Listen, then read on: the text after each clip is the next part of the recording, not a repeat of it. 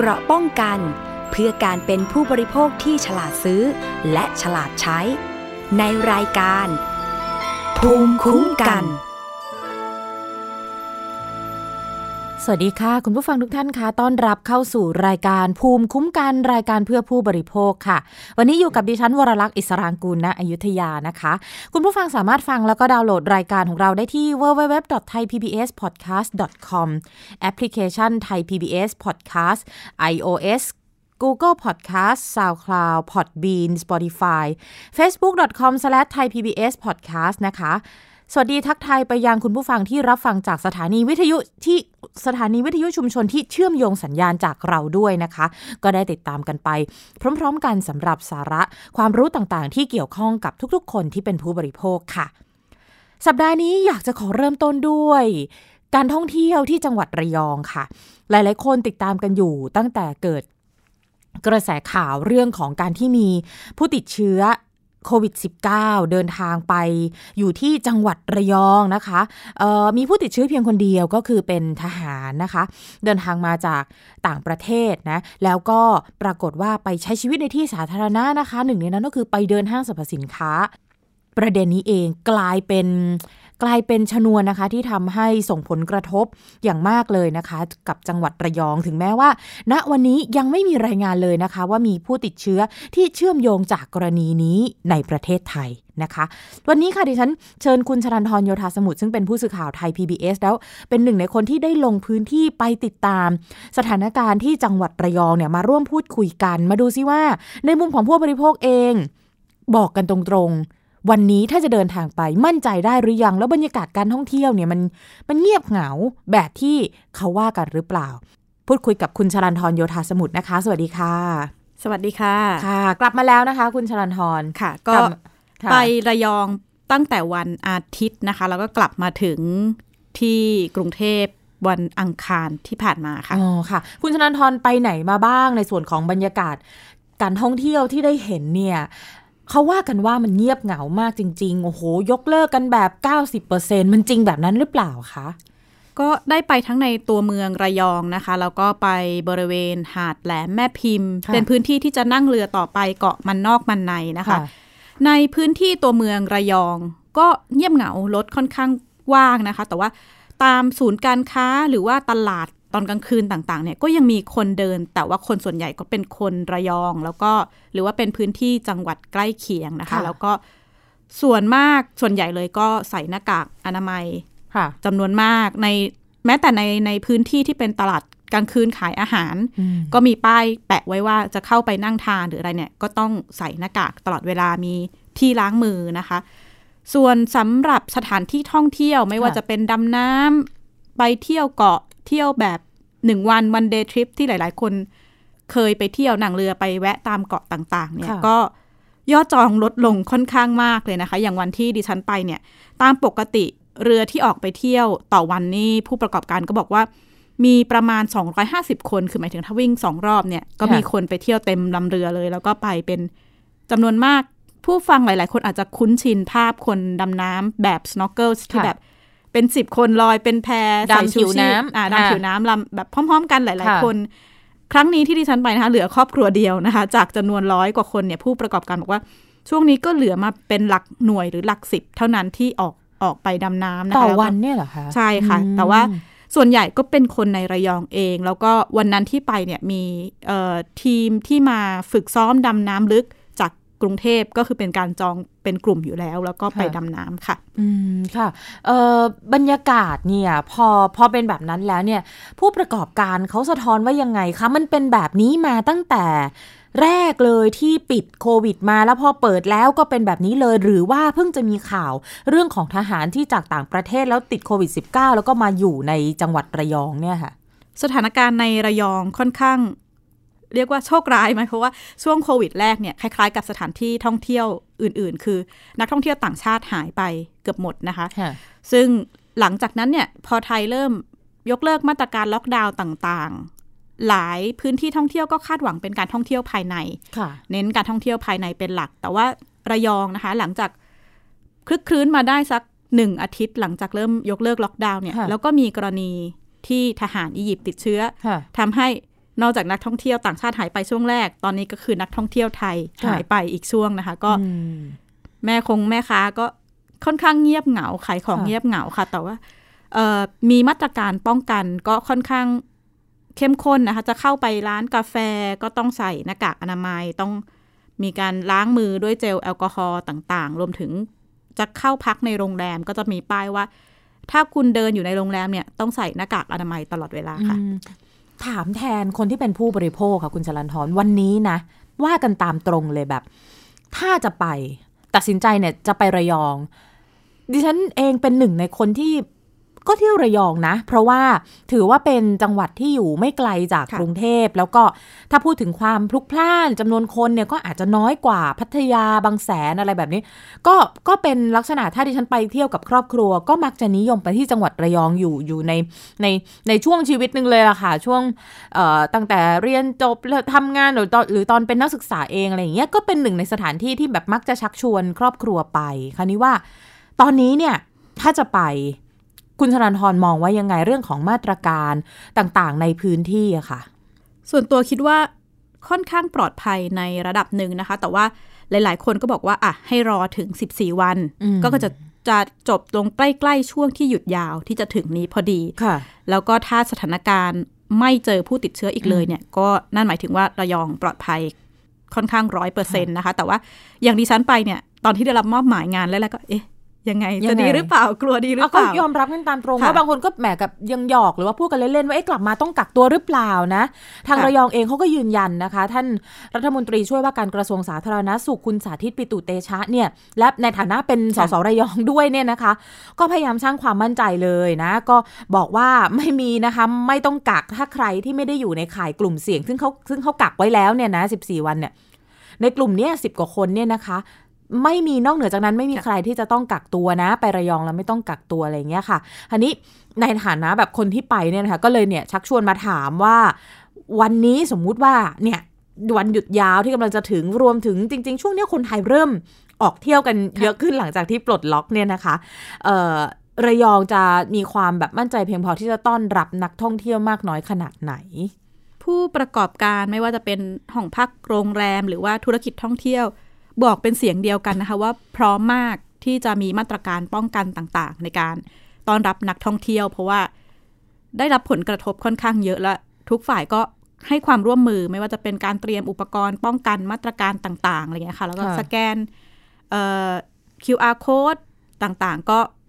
ค่อนข้างเข้มข้นเหมือนกันนะคะคือเราพยายามในเข้มงวดใช่ไหมคะเรื่องของการสวมหน้ากากอนามัยการใช้เจลแอลกอฮอล์อะไรต่างๆ คือจริง ๆ แล้วเนี่ย ต้องต้องบอกกันแบบนี้ว่าจริงๆระยองเนี่ยเป็นจังหวัดที่ปลอดจากโควิด -19 มานานแล้วนะคะ เป็นร้อยเป็นเป็นร้อยวันเลยนะ นับตั้งแต่เอ่อมีโควิด -19 เกิดขึ้นเนี่ยนะคะ ก็ทำสถิติได้ดีนะ มาเจอกรณีของทหารอียิปต์ นะคะ แต่ก็ต้องย้ำกันว่ามันยังไม่มีใครติดเชื้อจากกรณีนี้เลยนะคะ จนค่ะถึงณณวันนี้ เพราะฉะนั้นผู้ประกอบการเองพอเกิดแบบนี้เขาก็ค่อนข้างตื่นตัว เพราะว่าดิฉันเองฟังสัมภาษณ์จากอย่างสมมุติเจ้าของห้างสรรพสินค้าค่ะนะที่ทหารอียิปต์ไปเดินทางไปเนี่ยนะคะเขาก็บอกว่าจริง ๆ คือเขาก็ค่อนข้างเศร้าอะนะเขาเข้าใจว่าค่อนข้างที่จะเอ่อ ถูกกระทบค่อนข้างเยอะว่าเขาบอกเขาก็เป็นหนึ่งในผู้ประกอบการที่จริง ๆดำเนินการตามมาตรการของรัฐอย่างเข้มงวดมาโดยตลอดเลย ดิฉันคุยกับเอ่อทีมงานของเราคนอื่น ๆ ที่เดินทางไปเนี่ยก็บอกอีกเหมือนกันว่านั่งอยู่ในห้างนั่งอยู่บริเวณห้างเนี่ยจนบ่ายนะ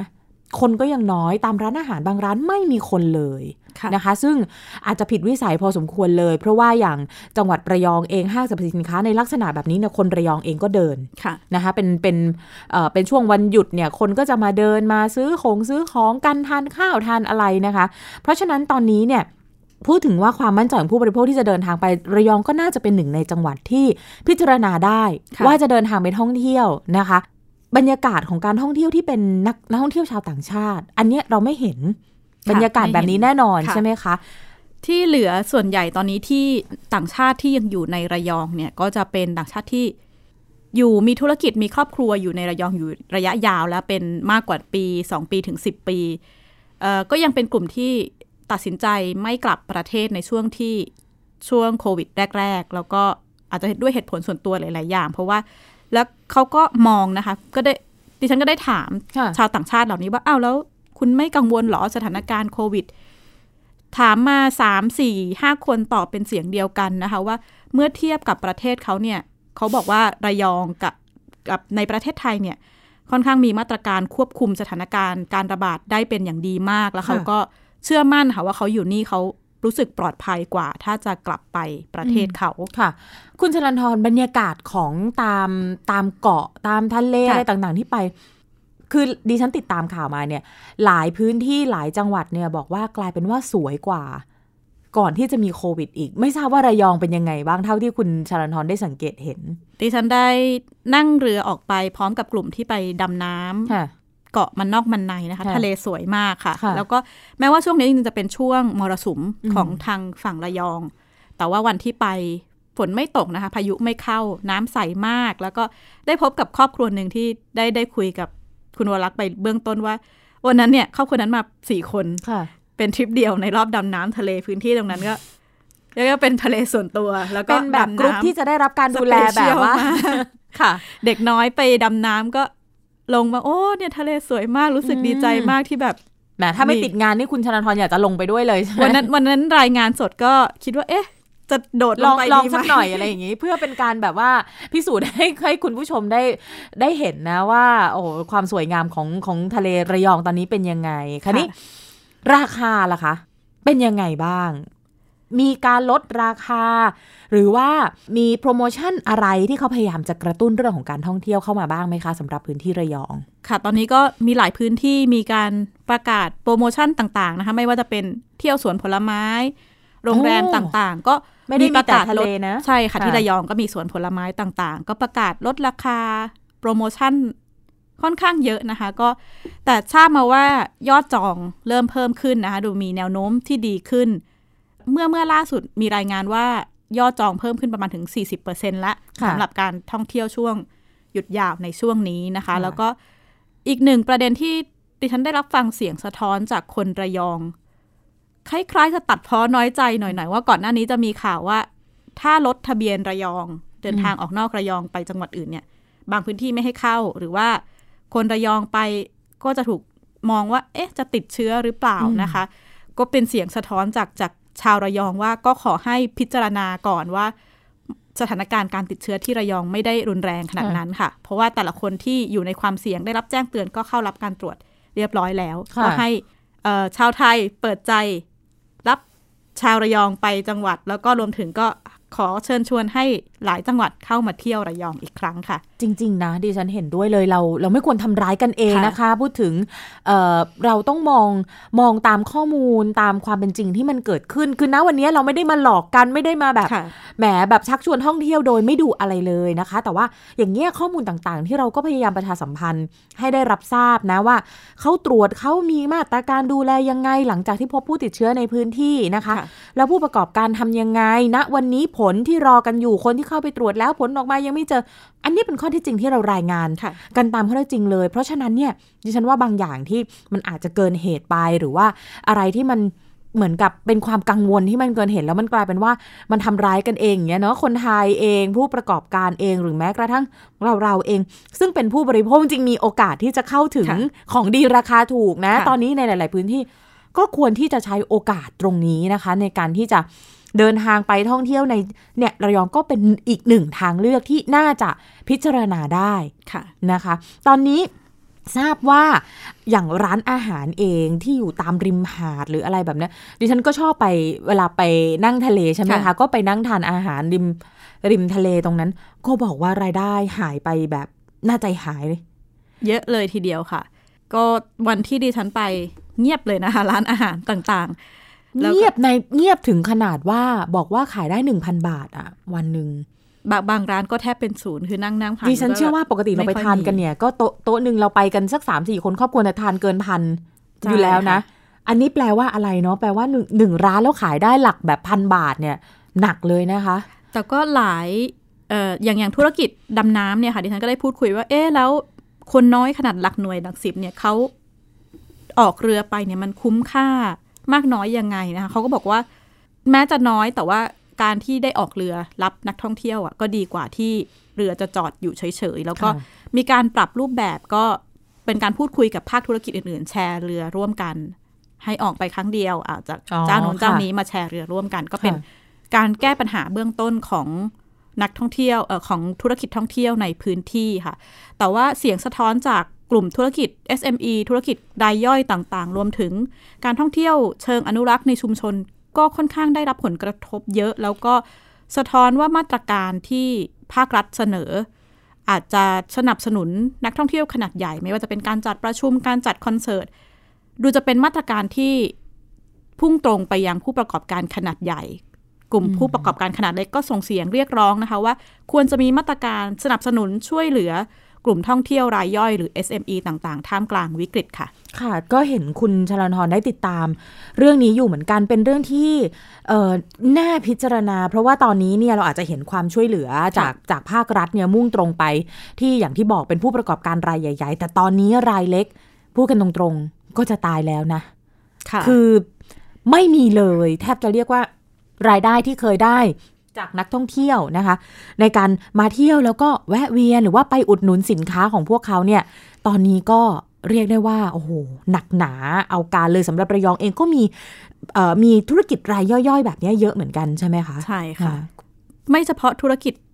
คนไทยธุรกิจต่างชาติที่มาอยู่นานๆ แล้วก็เปิดเอ่อไม่ว่าเปิดร้าน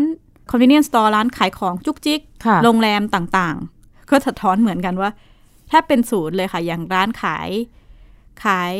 สะดวกซื้อที่แบบเจ้าของเป็นชาวชาวไทยกับชาวต่างชาติร่วมกัน เขาบอกว่าเนี่ยปกติเสาร์อาทิตย์ก็จะหวังพึ่งนักท่องเที่ยวชาวไทยเป็นช่วงวันหยุดยาว หลังสถานการณ์ช่วงนี้เขาบอกว่าหายไปเลย นักท่องเที่ยวชาวไทยก็หาย บางร้านก็ต้องปิดร้านชั่วคราวนะคะ เพราะว่าปิดก็ก็ดีกว่าก็จะไม่เสียค่าไฟค่าอะไรอย่างนี้ก็สะท้อนคล้าย ๆ กันหมดเลยว่า หนักครั้งนี้ที่ได้รับผลกระทบอีกรอบหนึ่งแล้วก็ หลาย ๆ คนก็บอกอย่างที่คุณวรักษ์บอกก่อนหน้านี้ว่าเขาอาจจะรู้สึกค่อนข้างน้อยใจ เพราะว่าก่อนหน้านี้ทุกคนบอกว่าพยายามจะดำเนินมาตรการป้องกันโควิดต่างๆ อย่างเข้มงวด แล้วก็หวังว่าจะกลับมาเปิดได้เร็วอืมพอเจอสถานการณ์นี้ซ้ำเข้าไปอีกรอบ ค่อนข้างหนักค่ะ ค่ะ ก็ไม่ว่าเป็นผู้ประกอบการรายเล็กรายย่อยคือตอนนี้เนี่ยก็ต้องพยายามเอ่อดิ้นรนหาค่ะทางรอดกันนะคะ แล้วก็คุณอย่างในสายตาของผู้สื่อข่าวที่ลงพื้นที่อย่างคุณชลันทรก็บอกว่าเท่าที่เห็นเนี่ยผู้ประกอบการส่วนใหญ่คือยิ่งมีสถานการณ์อย่างนี้ ก็พยยิ่งพยายามที่จะดำเนินการตามมาตรการด้านสาธารณสุขอย่างเข้มงวดทีเดียว เพราะว่าทุกคนก็ไม่อยากที่จะทำให้สถานการณ์ มันเลวร้ายลงไปอีกนะคะ แล้วก็อยากจะเรียกความเชื่อมั่นกับค่ะนักท่องเที่ยวให้กลับคืนมานะคะ ก็เชิญชวนนะคะ ผู้บริโภคคนไหนนะคะที่สนใจแล้วก็ยังหาที่ท่องเที่ยวอยู่ลองแวะเวียนนะคะ หรือว่าพิจารณาจังหวัดระยองนะ ตอนนี้ยิ่งทางผู้ใหญ่ทางจังหวัดระยองก็พยายามบอกว่าลดแลกแจกแถมกันค่ะแบบสุดๆเลยนะคะตอนก็นี้โรงแรมที่ดิฉันไปพักนะคะ ห้องดีมากใหญ่มากนะคะเจ็ดร้อยค่ะคุณวรักษ์อยู่สบายมาก อยู่สค่ะบายอยู่ในเมืองใช่ไหมใช่คะค่ะแล้วเชื่อว่าอ๋อแน่นอนถ้าอยู่ในพื้นที่ท่องเที่ยวนะคะ แบบริมหาดริมอะไรแบบนี้ ก็น่าจะมีโปรโมชั่นที่น่าสนใจก็ลองติดตามดูกันนะคะ ใครสะดวกในช่องทางไหนยังไง วันนี้ขอบคุณมาก ๆ นะคะ คุณชลันทรโยธาสมุทรมา เล่าให้ฟังเกี่ยวกับสถานการณ์การท่องเที่ยวที่ระยองค่ะค่ะขอบคุณค่ะค่ะ เราพักกันสักครู่หนึ่งก่อนค่ะ คุณผู้ฟังคะเดี๋ยวกลับมาติดตามดิฉันมีเรื่องเกี่ยวกับพรบข้อมูลข่าวสาร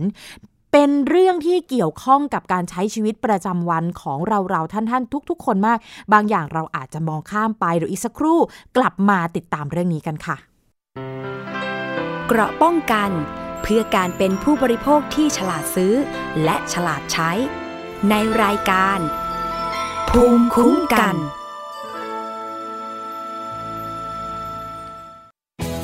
ไทย PBS ดิจิทัล Radio Infotainment for All สถานีวิทยุดิจิทัล จากไทย PBS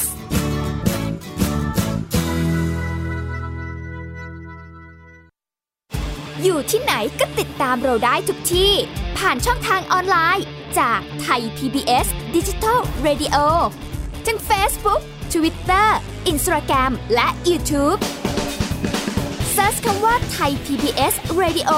แล้วกดไลค์หรือ Subscribe แล้วค่อยแชร์ กับคอนเทนต์ดี ๆ ที่ไม่อยากให้คุณพลาดอ้อเรามีให้คุณฟังผ่านพอดแคสต์แล้วนะ อัปเดตสถานการณ์รอบโลก ประเทศจีนนี่เราทราบกันดีนะคะว่าเป็นประเทศที่จะมีปัญหาเรื่องความสมดุลของประชากร คนที่ได้รับความสนใจจากวิกฤตในครั้งนี้ก็คือนายกรัฐมนตรีนิวซีแลนด์ เรื่องราวสีสันจากต่างแดน ก็มีช่อง YouTube เป็นของตัวเองใช้ชื่อว่าครัวคุณยาย โรงพยาบาลเพื่อดูแลช้างเหล่านี้ที่เมืองมัทุราค่ะที่รัฐอุตรประเทศ จะมีภารกิจก็คือส่งนักบินอวกาศผู้หญิงล้วนๆออกไปทำภารกิจ หน้าต่างโลก โดยทีมข่าวต่างประเทศไทย PBS ทุกวันจันทร์ถึงศุกร์ 12 นาฬิกา ทางไทย PBS ดิจิทัล Radio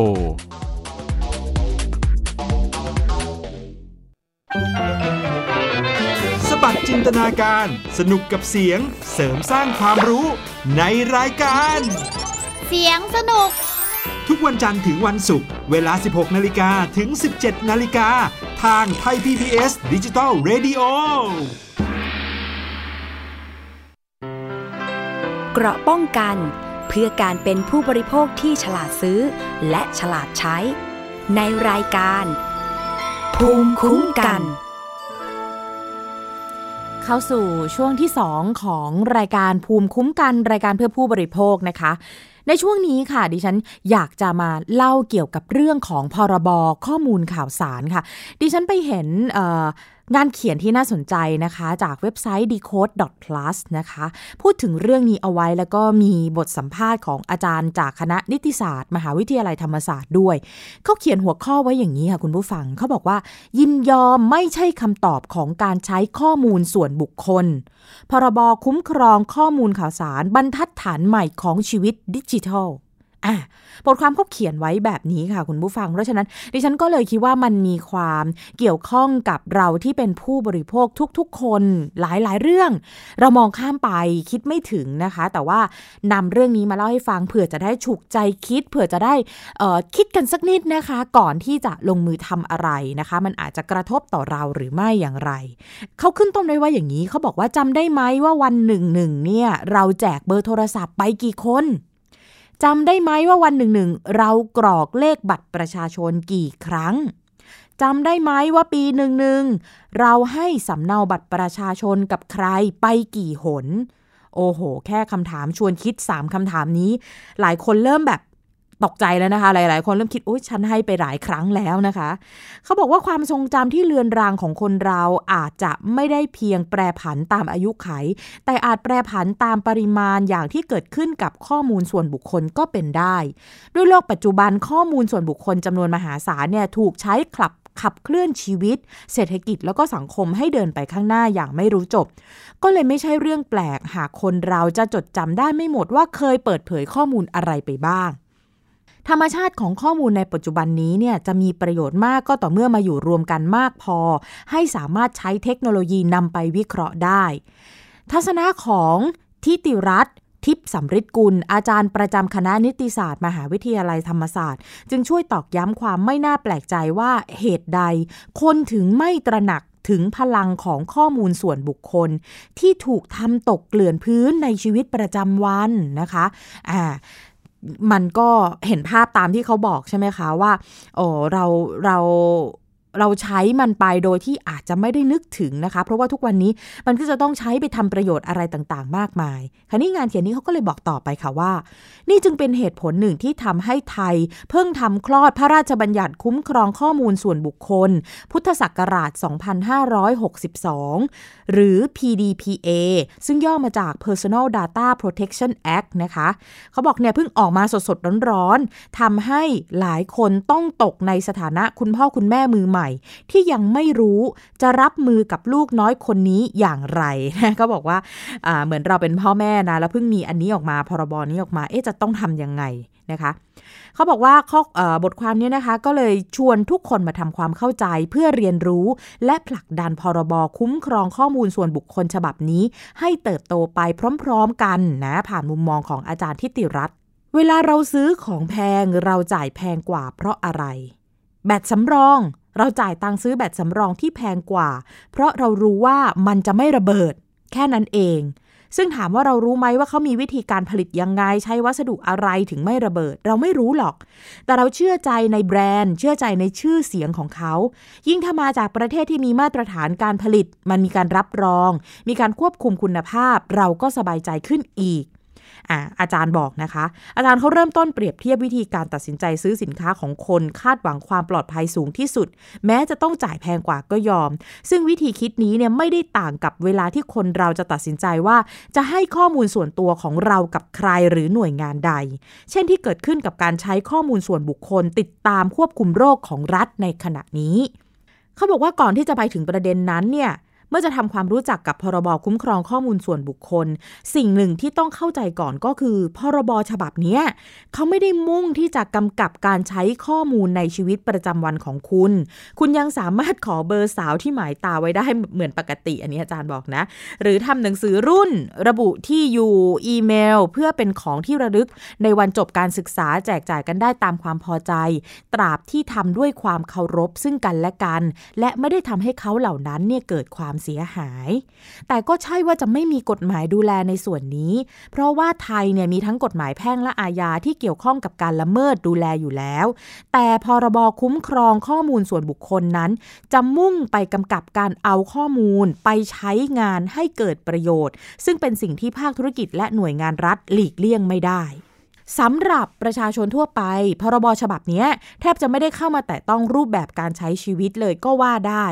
ขอเพียงทำความเข้าใจความสำคัญของข้อมูลส่วนบุคคลสักนิด ก็จะช่วยให้พรบเนี้ยทำงานได้เต็มศักยภาพ นะคะฟังอย่างนี้แล้วก็คือย้ำกันอีกครั้งหนึ่งเขาบอกว่าพรบเนี้ยนะคะ มุ่งไปกำกับการเอาข้อมูลไปใช้งานให้เกิดประโยชน์ ซึ่งเป็นสิ่งที่ภาคธุรกิจและหน่วยงานรัฐเนี่ยหลีกเลี่ยงไม่ได้ก็คือหมายถึงว่าเขาได้ข้อมูลไปเพื่อจะเอาไปทำอะไรแบบนี้นะคะเก็บข้อมูลส่วนบุคคลได้ตามรายทาง อ่า นี่เป็นหัวข้อที่เขาจั่วหัวขึ้นมา เมื่อก่อนเนี่ยมันจะมีเว็บไซต์หรือว่าโปรแกรมดูดวงที่เปิดไปให้ดูดวงจากเบอร์มือถือ นะที่เปิดให้ดูดวงจากเบอร์มือถือ แล้วเราเนี่ยสมมติเราจะเข้าไปดูดวงเราก็ใส่เบอร์ไปใช่ไหมคะ แล้วเขาก็อาจจะรู้เลยว่าเบอร์มือถือเนี้ยชอบดูดวง แล้วก็อยู่ที่ไหน ชอบเล่นเกมอะไร อายุประมาณเท่าไหร่นะคะ มันอาจจะเอาไปใช้ประกบกับข้อมูลอื่น ๆ แล้วมันก็ประมวลผลได้เยอะค่ะ เพียงแค่ตัวอย่างการเปิดเผยข้อมูลส่วนบุคคลแรกที่อาจารย์ทิติรัตน์บอกเนี่ยนะยกขึ้นมาทำคือพออาจารย์ยกข้อมูลนี้ขึ้นมาเนี่ยเขาก็บอกว่าเนี่ยทำเอาผู้เขียนบทความเนี่ยหลุดขำออกมาทันที เพราะว่าไม่กี่วันก่อนในขณะที่เรากำลังศึกษาประเด็นข้อมูลส่วนบุคคล ก็ใช้ช่วงเวลาหนึ่งพักสมองไปกับการท่องเว็บไซต์ดูดวงในลักษณะดังกล่าว โดยไม่มีสักเสี้ยวหนึ่งที่เอะใจว่ากำลังเป็นคนที่ถูกเก็บข้อมูลส่วนตัวอยู่ นะในผู้เขียนเองก็ยอมรับนะคะ การเก็บข้อมูลพื้นฐานง่ายๆ เช่นนี้ พบได้บ่อยในโลกออนไลน์ ที่คนเนี่ยมักจะเพลิดเพลินไปกับการบริการต่างๆ จนหลวมตัวให้ข้อมูลส่วนตัวมากจนเกินความจำเป็น ซึ่งก็มีหลายกรณีที่ไม่ได้เกิดจากการเผลอเรอของผู้ใช้เพียงฝ่ายเดียว แต่ระบบเนี่ยมันเก็บข้อมูลเหล่านั้น ต่างมีชั้นเชิงเกินกว่าที่คนทั่วไปจะคาดได้ถึงนะคะ ก็คือระบบเนี่ยมันมีการเก็บข้อมูลที่แบบเขาบอกว่ามันมีชั้นเชิงนะคะ หากถามว่ารู้เช่นนี้แล้ว คนจะไม่เลือกที่จะร่วมสนุกกับกิจกรรมประเภทนี้ไหม อาจารย์ทิติรัตน์เนี่ยก็บอกว่า ไม่ เพียงแต่ผู้ใช้งานเนี่ยจะสามารถรับรู้ถึงความเสี่ยงที่อาจจะเกิดขึ้น ซึ่งเป็นสิ่งที่พวกเราเนี่ยควรรู้ก่อนเลือกจะแชร์ข้อมูลส่วนตัวเท่านั้น อีกทั้งการพัฒนาให้ปัญญาประดิษฐ์หรือว่า AI เนี่ยนะคะมันสามารถจดจำใบหน้าคนได้ ด้านหนึ่งเนี่ยหากใช้ในทางที่ถูกต้องมันก็เป็นประโยชน์ค่ะ ทั้งการติดตามบุคคลที่สูญหายไปจนถึงการตรวจสอบอาชญากร อาจารย์ทิติรัตน์เนี่ยยังพูดถึงอีกกรณีหนึ่งนะคะที่เคยเกิดขึ้นในไทยก็คือ เป็นสิ่งที่ทุกคนมีโอกาสประสบได้ คือการที่มีผู้ที่นำสำเนาบัตรประชาชน ไปเปิดใช้เบอร์โทรศัพท์มือถือ จากนั้นนำนำเบอร์เนี่ย ไปแจ้งเปลี่ยนบัญชีธนาคาร ก่อนที่นำบัญชีไปทำธุรกรรมหลอกลวงบุคคลอื่น ซึ่งท้ายที่สุดเนี่ยเมื่อมีการติดตามเรื่องราว ก็ไม่สามารถยืนยันตัวตนผู้กระทำผิดได้เลย เพราะว่าหลักฐานทั้งหมดมุ่งไปยังเจ้าของสำเนาบัตรประชาชนที่ตกกระไดพลอยโจรไปเป็นจำเลยอย่างไม่รู้เนื้อรู้ตัวนะนี่ก็เป็นสิ่งที่มันเคยเกิดขึ้นมาแล้ว เราก็คงจะเคยได้ยินกันนะคะ ในระยะหลังมานี้เนี่ยหลายหน่วยงานเขาก็เห็นถึงความเสี่ยงนี้นะคะ จึง หลีกเลี่ยงที่จะขอสำเนาบัตรประชาชนสังเกตไหมคะเขาก็จะไม่ขอถ้ามันไม่จำเป็นจริง ๆนะคะ ซึ่งการยืนยันในหลายกรณีเนี่ยมันอาจจะทำได้ด้วยวิธีการขอดูเพื่อตรวจสอบเท่านั้นเอง ไม่ต้องถ่ายสำเนาไว้เสมอไป ซึ่งเป็นทิศทางที่มันดีขึ้นนะอันนี้มุมมองของอาจารย์ อาจารย์บอกว่ามันต่างกับกรณีการขอข้อมูลของการขนส่งสินค้าที่กำลังถูกตั้งคำถาม ถึงความจำเป็นในการระบุหมายเลขโทรศัพท์หน้ากล่อง โอ้โห ดิฉันพออ่านแล้วเห็นตรงนี้เนี่ยเลยรีบนำมาเล่าให้คุณผู้ฟังฟังเลยค่ะ เพราะว่ามันเป็นประเด็นหนึ่งที่ติดใจดิฉันอยู่เหมือนกันในเรื่องของการส่ง ส่งพัสดุส่งเอกสารส่งจดหมายอะไรกันตอนนี้นะคะ เพราะว่ามีการให้เบอร์โทรศัพท์ไว้หน้ากล่องเลย ดิฉันเป็นทั้งผู้ส่งเป็นทั้งผู้รับเนี่ยก็รู้สึกไม่ค่อยสบายใจในกรณีนี้เหมือนกัน พอมีการยกตัวอย่างประเด็นนี้ก็เลยสนใจนะคะ โดยการขอข้อมูลหมายเลขติดต่อเนี่ยมันคืออาจารย์เขาบอกว่าก็ คือมันก็เป็นเรื่องที่ไม่ได้ผิดวิสัยนะ มันก็สามารถทำได้ เนื่องจากธุรกิจเนี้ยมันมีความจำเป็นที่จะต้องติดต่อลูกค้า แล้วก็นโยบายด้านกฎหมายโดยปกติเมื่อผู้ส่งจัดส่งเรียบร้อยแล้ว ก็จำเป็นจะต้องลบเบอร์นั้นทันที สิ่งที่แย่คือไม่มีการเอาเบอร์เนี่ยไปแปะหน้ากล่อง คือมันมีความจำเป็นอะไรที่คนอื่นจะต้องมารู้ ซึ่งคนไทยเนี่ยไม่ค่อยทำอย่างเราเวลาทิ้งซองจดหมาย สองพวกนี้สิ่งที่เราทำคือเอาปากกาขีดค่าข้อมูลส่วนบุคคลให้หมด มันก็ควรต้องทำแต่คนไทยอาจจะยังไม่ค่อยชิน หน้าที่ของคนอย่างเราเราคือเมื่อต้องให้ข้อมูลใดกับใคร ก็จำเป็นที่จะต้องเก็บหลักฐานไว้ หรือหากต้องกรอกเอกสารที่มีการขอข้อมูลส่วนบุคคลจำนวนมากเนี่ยเราอาจจะทำการขอคัดลอกสำเนาเอกสารนั้น เพื่อใช้อ้างอิง หากเกิดการใช้งานผิดจากข้อตกลง และสำคัญที่สุดต้องมีสติทุกครั้งที่จะให้ข้อมูลนะคะ ไม่ว่าจะเล็กน้อยเพียงใดก็ตามอะมาถึงตรงนี้ นี่คือคำแนะนำของอาจารย์นะคะ อย่างที่บอกก็คือว่า พอต้องให้เนี่ยสมมติว่ามันต้องให้ ถ้าให้โหแบบขอเยอะมาก วิธีคือขอสำเนาเลยถ่ายเอกสารเอาไว้เลย เพื่อเป็นหลักฐานให้รู้ว่าหน่วยงานนี้ที่เราไปติดต่องานด้วยอะไรด้วยที่เขาขอเอกสารหลักฐานเราไว้ หรือขอข้อมูลเราไว้มากขนาดนี้ต้องเอาเก็บเป็นหลักฐาน ถ้ามีอะไรเกิดขึ้นในอนาคต มันจะได้นำมาตรวจสอบได้ นะคะ หรืออย่างที่เขาบอกอะเนาะเรื่องของกรณีการเอาชื่อเบอร์โทรอะไรไปแปะหน้ากล่องนะคะ มันจำเป็นที่จะต้องเขียนไว้ขนาดนั้นเลยไหมนะคะ จริง ๆ เป็นข้อมูลที่คนที่เราไปติดต่อเนี่ยเก็บเอาไว้ ก็เพียงพอหรือเปล่ามันต้องจ่าหน้าซองแบบนั้นเลยหรือเปล่านะนี่ก็เป็นคำถามใหญ่ที่ควรจะต้องคิดกันต่อไปนะคะอีกหัวข้อหนึ่งที่เขาจั่วหัวเอาไว้ก็คือความยินยอมไม่ใช่คำตอบของทุกสิ่ง ไม่รุกล้ำความเป็นส่วนตัวใช้ข้อมูลเท่าที่จำเป็น และเป็นธรรมกับทุกฝ่าย นับว่าเป็นหัวใจของพรบคุ้มครองข้อมูลส่วนบุคคล ที่อาจารย์ทิติรัตน์เนี่ยย้ำอยู่เสมอว่าถ้าทำตามนี้ได้เนี่ยทุกอย่างมันก็จบ แต่ว่าเหตุหนึ่งที่ยังยืดเยื้อ ก็เพราะว่าหลายคนมักถือเอาความยินยอมเป็นตัวตัดสิน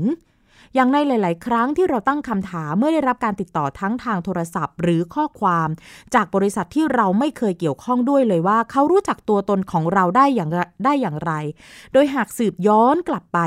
เราเองเป็นผู้ที่ให้ความยินยอมแก่เขา ไม่ทางใดก็ทางหนึ่งอย่างไม่รู้เนื้อรู้ตัว เมื่อคนไม่สามารถเปลี่ยนกันในข้ามคืนได้ จึงเกิดวิธีการควบคุมในอดีตนะคะ อาจารย์ฐิติรัตน์บอกว่า ทุกคนเนี่ยเชื่อว่าจะควบคุมข้อมูลได้ก็ต่อเมื่อได้รับความยินยอม นั่นจึงเป็นที่มาของ consent dilemma ที่ทุกแอปพลิเคชันเนี่ยแข่งขันขออภัยค่ะ ที่ทุกแอปพลิเคชันแข่งกันให้ข้อมูลรายละเอียดในขั้นตอนการขอความยินยอม ด้วยคิดว่ายิ่งเยอะเท่าไหร่ยิ่งดี แต่กลับกลายเป็นว่า ยิ่งละเอียดเท่าไหร่ก็ยิ่งไม่มีเวลาอ่าน ยิ่งละเอียดเท่าไหร่ยิ่งอ่านไม่รู้เรื่อง และท้ายที่สุดก็ไม่สามารถตัดสินใจอย่างเป็นเหตุเป็นผลได้นะคะ อาจารย์บอกว่าพวกเราเราเนี่ยคุณจึงไม่ใช่คนเดียวที่ทุกครั้งที่ถูกขอความยินยอม 10 วินาทีแรก คุณจะตั้งใจอ่านข้อกำหนดอย่างเต็มที่ แต่เมื่อเราเห็นความยาวของข้อตกลง เราก็เลยถอดใจค่ะเลื่อนลงมาด้านล่างสุด เพื่อกดยินยอมโดยทันที อ่านมาถึงตรงนี้แล้วเนี่ยเราเป็นแบบนั้นใช่ไหมคะคุณผู้ฟังเราเป็นหนึ่งในนั้นใช่ไหมคะเขาเลยบอกว่าพรบฉบับใหม่นี้เนี่ยต้องการช่วยปิดช่องว่างนี้ ด้วยการลดการพึ่งพิงความยินยอมเพียงอย่างเดียว เน้นให้ผู้ประกอบการเนี่ยให้ข้อมูลที่เจาะจง โดยเฉพาะกรอบการใช้ข้อมูลเท่าที่สัญญามีขอบเขตไว้ตั้งแต่ต้น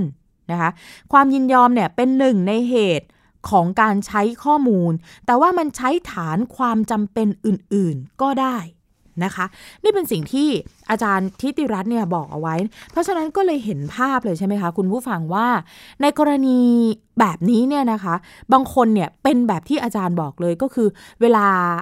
เราไปติดต่อหน่วยงานไหนทำอะไรแล้วเขาขอความยินยอมหรือว่าขอข้อมูลรายละเอียดของเราเยอะๆเนี่ยโอ้โหเขาจะแบบมาเอกสารสองหน้าสามหน้านะคะ ตัวยิบย่อยเต็มไปหมด เพื่อขอความยินยอมจากเราว่าเราจะยอมเซ็นไหมมันก็มีรายละเอียดมาให้เขาก็คิดว่าโอ้โห ยิ่งใส่เยอะเนี่ยก็ยิ่งดีเราจะได้คือเขาก็ถือว่าเขาเซฟใช่ไหมให้เราอ่านแล้ว แล้วปัญหาคือว่ายิ่งเราเห็นมันเยอะ เราก็ไม่อ่าน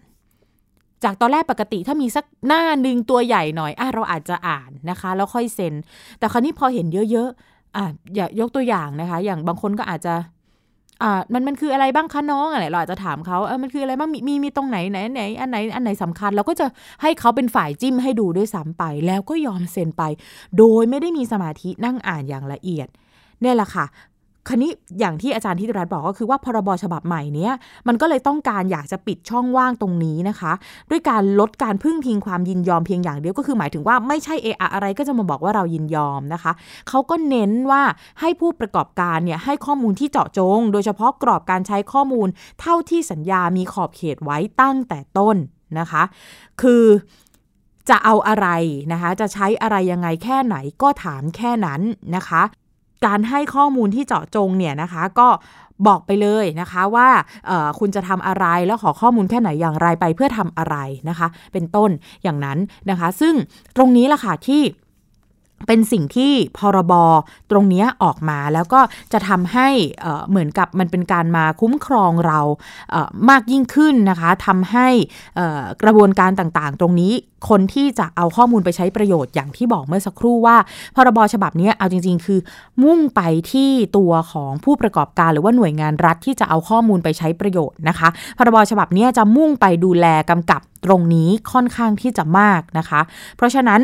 อีกด้านหนึ่งเนี่ยในฐานะที่เราเป็นผู้บริโภคจริงๆแล้วดิฉันเตือนกันหลายต่อหลายครั้งพยายามเอาข้อมูลแบบนี้มาเล่าให้ฟังละเอียดกันสักหน่อยนะคะ แล้วก็คิดสักนิดนึงนะคะว่า เออเราจำเป็นที่จะต้องให้ข้อมูลรายละเอียดของเราแบบเนี้ยกับคนนี้หรือเปล่ากับหน่วยงานนี้หรือเปล่า เอ๊บางอย่างเนี่ยคือดิฉัน มีผู้ใหญ่เคยสอนนะคะคุณพ่อคุณแม่หรือว่าผู้หลักผู้ใหญ่รอบๆตัวเนี่ยเคยสอนว่าพอเวลาไปติดต่อไปทำอะไรเนี่ย สมมุติว่าเขาขอโอ้โหขอหมดเลยค่ะ ขอที่อยู่แล้วขอเบอร์โทรศัพท์ แล้วขอไลน์ขออีเมล ขออะไรทุกสิ่งอย่างบางทีเนี่ยบางคนนะละเอียดนะคะจริงๆเมื่อก่อนดิฉันก็รู้สึกว่าแหมคิดเยอะไปหรือเปล่า แต่พอมันเห็นอันตรายเห็นกรณีต่างๆ คดีต่างๆ เกิดขึ้น ยอมรับว่าเดี๋ยวนี้ฉุกใจคิดมากยิ่งขึ้นนะคะ ผู้ใหญ่เนี่ยเคยเตือนว่าลองถามเขาซะก่อนว่า เอาข้อมูลเนี่ยไปทำอะไร แล้วเราก็จะเริ่มเห็นว่า เอ๊ะ ถ้าจะเอาไปทำอย่างนี้เนี่ย ขอแค่นี้พอไหม ให้แค่บางอย่างพอไหม ไม่จำเป็นต้องเอาไปมากขนาดนั้นนะคะ หรือว่าถ้ามันจำเป็นต้องให้เยอะขนาดนั้นจริง ๆ ก็อย่างที่อาจารย์ทิติรัตน์บอก คุณสำเนาไว้หน่อยว่าเขาขอคุณอะไรไปบ้าง ขอข้อมูลอะไรคุณไปบ้าง พอเวลามันเกิดอะไรขึ้น แหม เอามาสืบสาวราวเรื่องกันเนี่ย จะได้ทราบนะคะว่า แอหน่วยงานนี้เอาไปเยอะขนาดนี้เนี่ยมันก็เลยเกิดการนำไปใช้แบบนี้แบบนี้เลยเกิดปัญหาแบบนี้แบบนี้ใช่หรือไม่นะ เหมือนกับว่าเราก็จะได้มีหลักฐานไว้ในส่วนหนึ่ง นี่เป็นเรื่องของข้อมูลนะคะ เรื่องของพรบคุ้มครองข้อมูลส่วนบุคคลนะคะ ที่นำมาเล่าให้ฟัง มียังมีต่ออีกนะคะ ขอติดค้างไว้ในสัปดาห์หน้าจะนำมานำมาเล่าต่อกันนะคะ เรื่องของพรบนี้นะคะว่าในรายละเอียดนั้นเป็นอย่างไรกันบ้างนะคะช่วงหน้าค่ะ มาติดตามคิดก่อนเชื่อนะคะ ดรแก้วกังสดานอัมภัยนักพิษวิทยา คุยกับคุณชนาทิพย์ไพรพงศ์วันนี้เนี่ยทั้งสองคนจะคุยกันเรื่องนี้ค่ะ ใกล้ตัวดิฉันอีกแล้วนะคะเขา คุยกันเรื่องว่า ไก่ทอดเนี่ยมันอันตรายเกินกว่าที่เราจะกินจริงหรือไม่นะคะ ไปติดตามกับทั้งสองท่านเลยค่ะ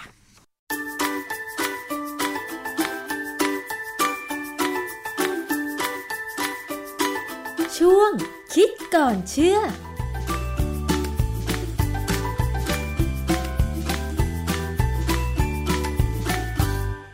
บกันในช่วงคิดก่อนเชื่อกับดรแก้วกังสดานอัมภัยนักพิษวิทยากับดิฉันชนาทิพไพรพงษ์เช่นเคยนะคะ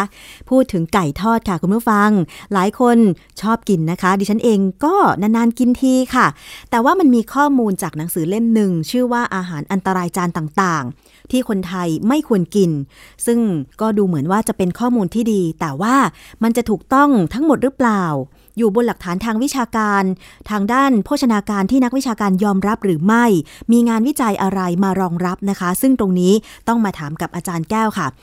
เรื่องของไก่ทอดเนี่ยนะคะ มันจะเป็นไปตามหนังสือเล่มนี้เขียนไว้ไหม เช่น เรากินไก่ทอดบ่อยแค่ไหน ถึงจะเรียกได้ว่าจะได้รับไขมันเกินแล้วงานวิจัยอะไรที่มาสนับสนุนรองรับหรือไม่ต้องไปถามอาจารย์แก้วคะอาจารย์คะไก่ทอดนี่กินมากไม่ดีจริงหรือเปล่าคะไก่ทอดเนี่ยเป็นแหล่งของโปรตีนที่ดีนะ แต่ว่ากินมากมันก็ต้องกินน้ำมันเยอะ เพราะว่าเวลาเขาทอดไก่เนี่ย มันมักจะอมน้ำมัน โดยเฉพาะไก่ที่ชุบแป้ง หรือว่ามีขนมปังเกล็ดขนมปังเนี่ย ไปพอกไว้ก่อนทอดเนี่ย ซึ่งมันทำให้ดูอร่อยดูสวยนะแล้ว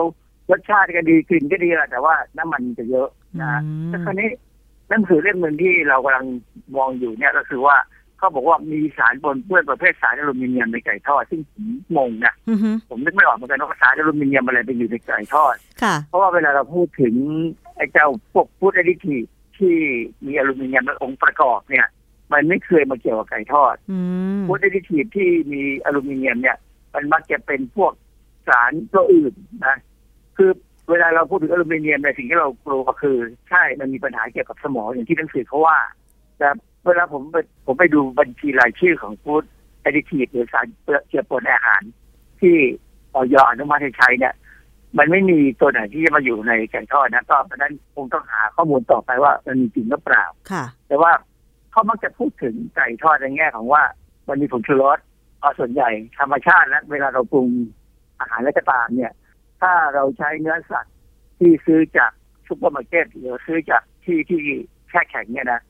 รสชาติมันจะแย่ลงค่ะบางครั้งก็มีการเพิ่มผงชูรสเหมือนกันแต่งรสชาติให้มันดีขึ้นค่ะนะฮะ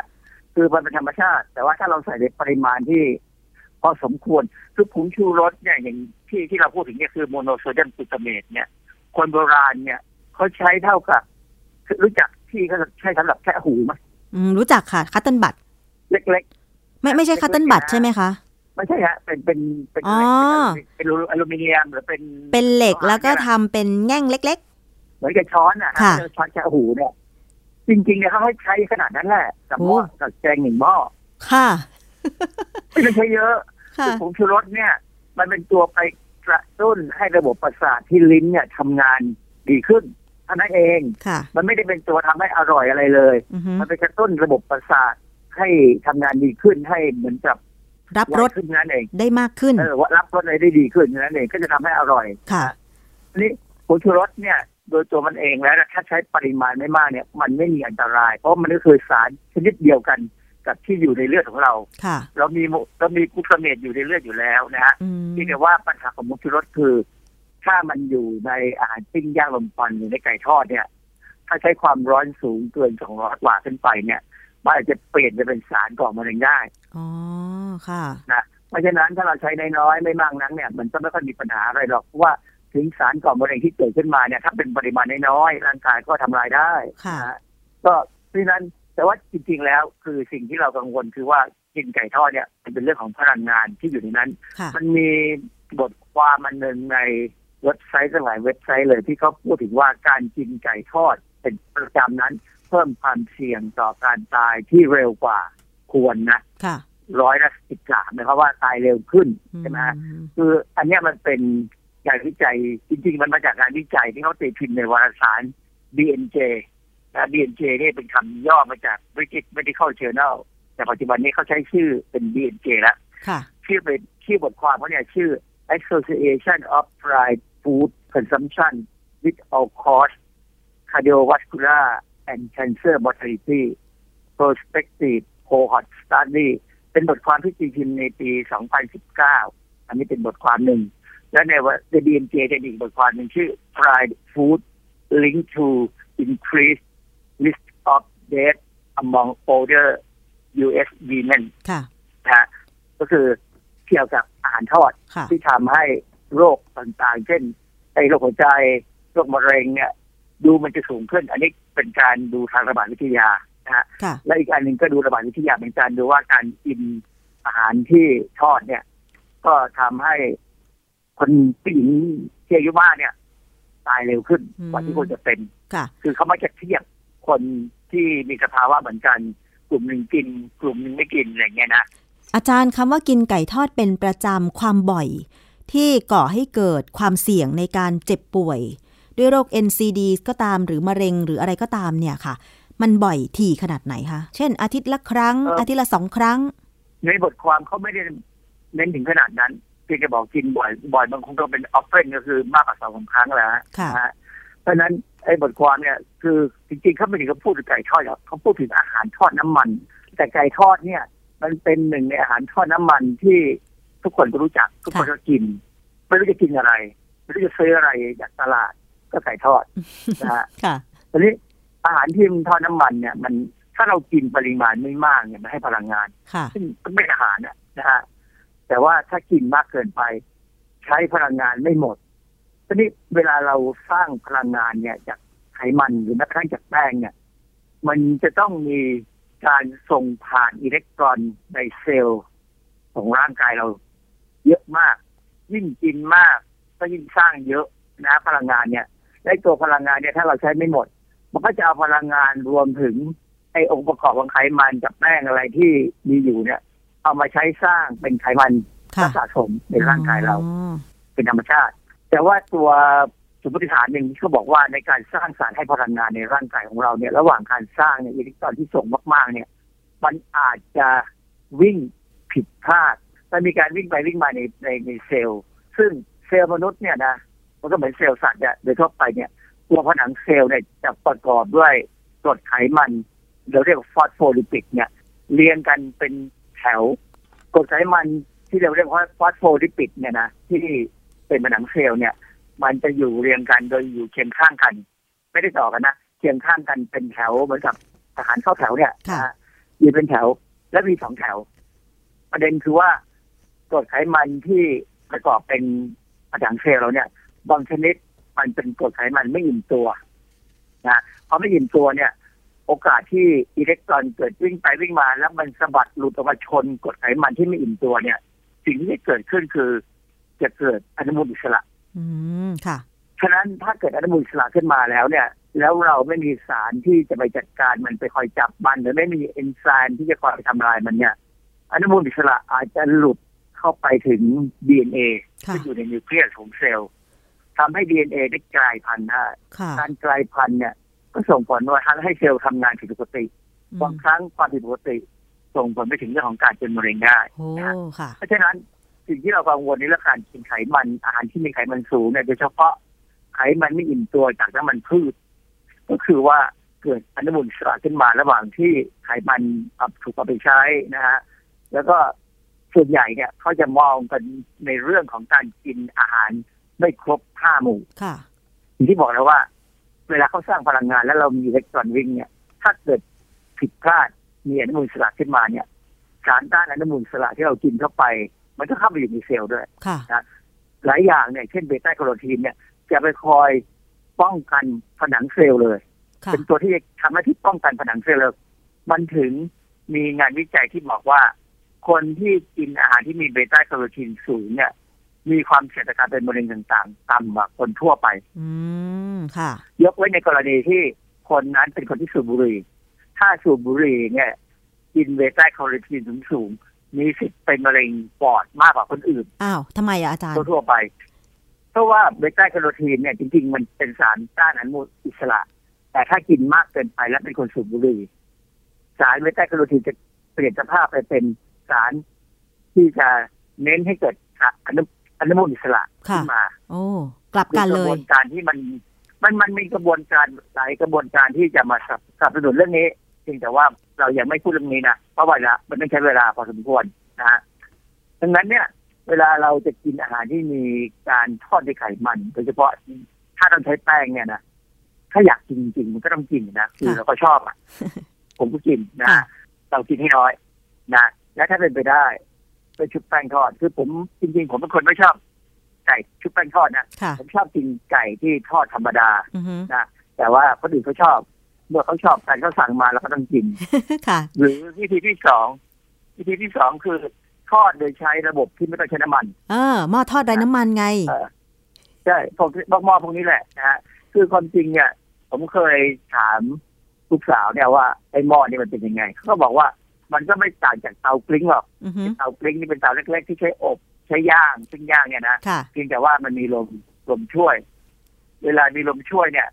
โอกาสที่ความร้อนจะเข้าไปถึงได้อย่างทั่วถึงและรวดเร็วเนี่ย มันทำให้กะทำให้เนื้อสัตว์เนี่ยสุกโดยเฉพาะไก่เนี่ยไก่มันมีหนังนะค่ะมันก็จะกรอบขึ้น อืมใช่ เพราะว่ามันก็สลัดน้ำมันออกไปอาจารย์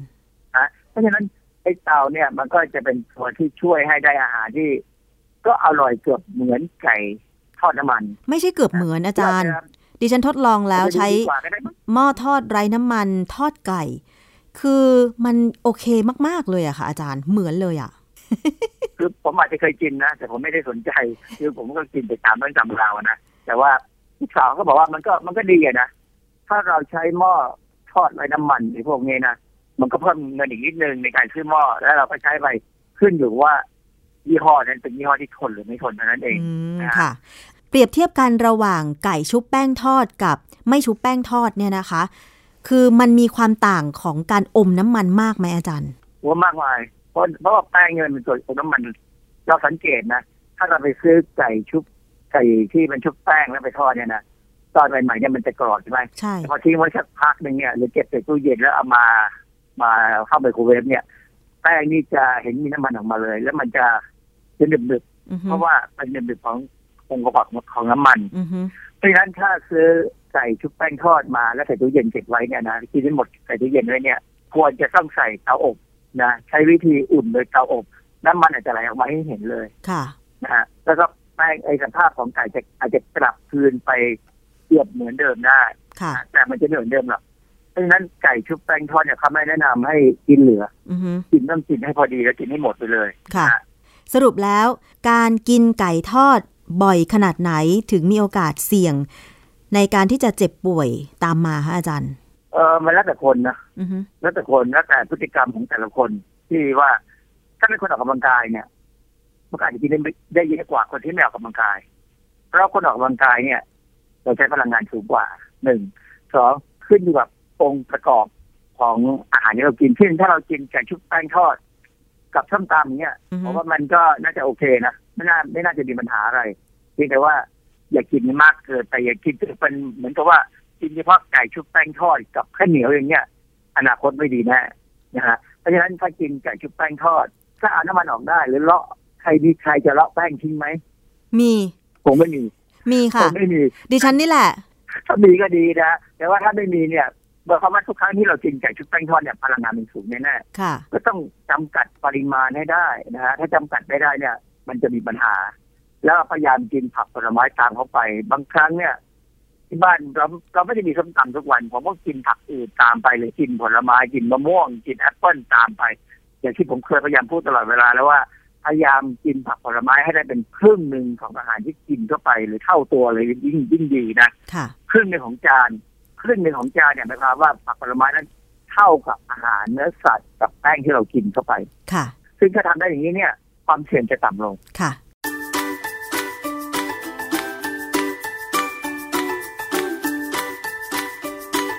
ช่วงคิดก่อนเชื่อ